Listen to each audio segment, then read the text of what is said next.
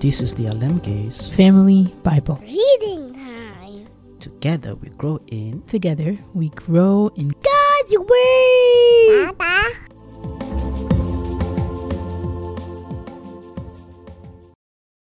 First Samuel 17. Goliath challenges the Israelites. The Philistines now mustered their army for battle and camped between Socoh in Judah and Azekah at Ephes Dammim.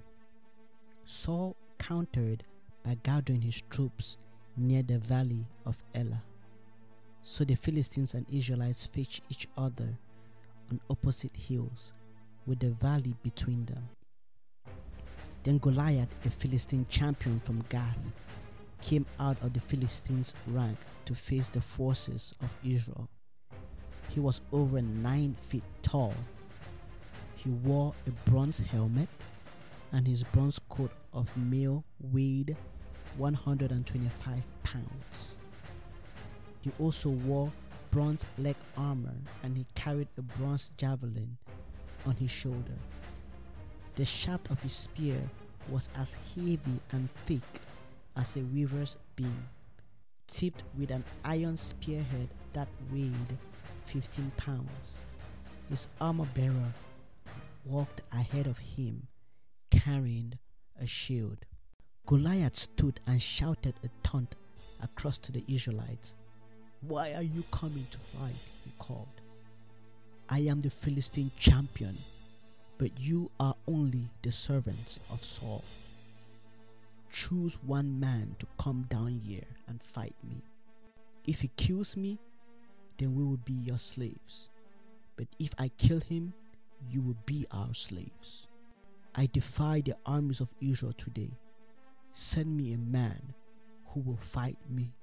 When Saul and the Israelites heard this, they were terrified and deeply shaken. Jesse sent David to Saul's camp. Now David was the son of a man named Jesse, an Ephrathite from Bethlehem in the land of Judah. Jesse was an old man at that time, and he had eight sons. Jesse's three oldest sons, Eliab, Abinadab, and Shimea, had already joined Saul's army to fight the Philistines. David was the youngest son. David's three oldest brothers stayed with Saul's army, but David went back and forth so he could help his father with the sheep in Bethlehem. For 40 days, every morning and evening, the Philistine champion shouted in front of the Israelite army. One day, Jesse said to David, Take this basket of roasted grain and these ten loaves of bread, and carry them quickly to your brothers, and give these ten cuts of cheese to their captain. See how your brothers are getting along, and bring back a report on how they are doing. David's brothers were with Saul and the Israelite army at the valley of Elah, fighting against the Philistines. So David left the sheep with another shepherd and set out early the next morning with the gifts, as Jesse had directed him. He arrived at the camp just as the Israelite army was leaving for the battlefield, with shouts and battle cries. Soon the Israelite and Philistine forces stood facing each other, army against army. David left his things with the keeper of supplies and hurried out to the ranks to greet his brothers. As he was talking with them, Goliath, the Philistine champion from Gath, came out from the Philistines' ranks. Then David heard him shout his usual taunt to the army of Israel. As soon as the Israelite army saw him, they began to run away in fright. Have you seen the giant? The men asked. He comes out each day to defy Israel. The king has offered a huge reward to anyone who kills him. He will give that man one of his daughters for a wife, and the man's entire family will be exempted from paying taxes. David asked the soldiers standing nearby, What will a man get for killing this Philistine and ending his defiance of Israel? Who is this pagan Philistine anyway, that he is allowed to defy the armies of the living God? And these men gave David the same reply. They said, Yes, that is the reward for killing him. But when David's oldest brother Eliab heard David talking to the men, he was angry. What are you doing around here anyway? He demanded. What about those few sheep you're supposed to be taking care of? I know about your pride and deceit. You just want to see the battle. What have I done now? David replied. I was only asking a question. He walked over to some others and asked them the same thing and received the same answer. Then David's question was reported to King Saul, and the king sent for him. David kills Goliath. Don't worry about this Philistine, David told Saul. I will go fight him. Don't be ridiculous, Saul replied. There's no way you can fight this Philistine and possibly win. You are only a boy, and he's been a man of war since his youth. But David persisted. I have been taking care of my father's sheep and goats, he said.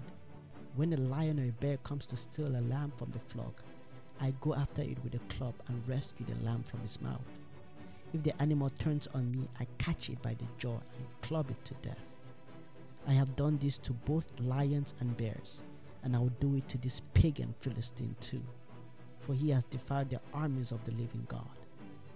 The Lord who rescued me from the claws of the lion and the bear will rescue me from this Philistine. Saul finally consented. All right, go ahead, he said, and may the Lord be with you. Then Saul gave David his own armor, a bronze helmet, and a coat of mail. David put it on, strapped the sword over it, and took a step or two to see what it was like, for he had never worn such things before. I can't go in this, he protested to Saul. I'm not used to them. So David took them off again. He picked up five smooth stones from a stream and put them into his shepherd's bag. Then, armed only with the shepherd's staff and sling, he started across the valley to fight the Philistine. Goliath walked toward David with his shield bearer ahead of him, sneering in contempt at this ruddy faced boy. Am I a dog? he roared at David, that you come at me with a stick? And he cursed David by the names of his gods. Come over here, and I will give your flesh to the birds and wild animals, Goliath yelled. David replied to the Philistine, You come to me with sword, spear, and javelin, but I come to you in the name of the Lord of heaven's armies, the God of the armies of Israel, whom you have defiled. Today the Lord will conquer you, and I will kill you and cut off your head. And then I will give the dead bodies of your men to the birds and wild animals. And the whole world will know that there is a God in Israel. And everyone assembled here will know that the Lord rescues his people, but not with sword and spear. This is the Lord's battle, and he will give you to us. As Goliath moved closer to attack, David quickly ran to meet him. Reaching into his shepherd's bag and taking out a stone, he hurled it with his sling and hit the Philistine in the forehead. The stone sank in, and Goliath stumbled and fell face down on the ground. So David triumphed over the Philistine with only a sling and a stone, for he had no sword. Then David ran over and pulled Goliath's sword from its sheath. David used it to kill him and cut off his head. Israel routs the Philistines. When the Philistines saw that their champion was dead, they turned and ran. Then the men of Israel and Judah gave a great shout of triumph and rushed after the Philistines, chasing them as far as Gath and the gates of Ekron. The bodies of the dead and wounded Philistines were strewn all, along the road from Shaaraim as far as Gath and Ekron. Then the Israelite army returned and plundered the deserted Philistine camp. David took the Philistine's head to Jerusalem, but he stored the man's armor in his own tent.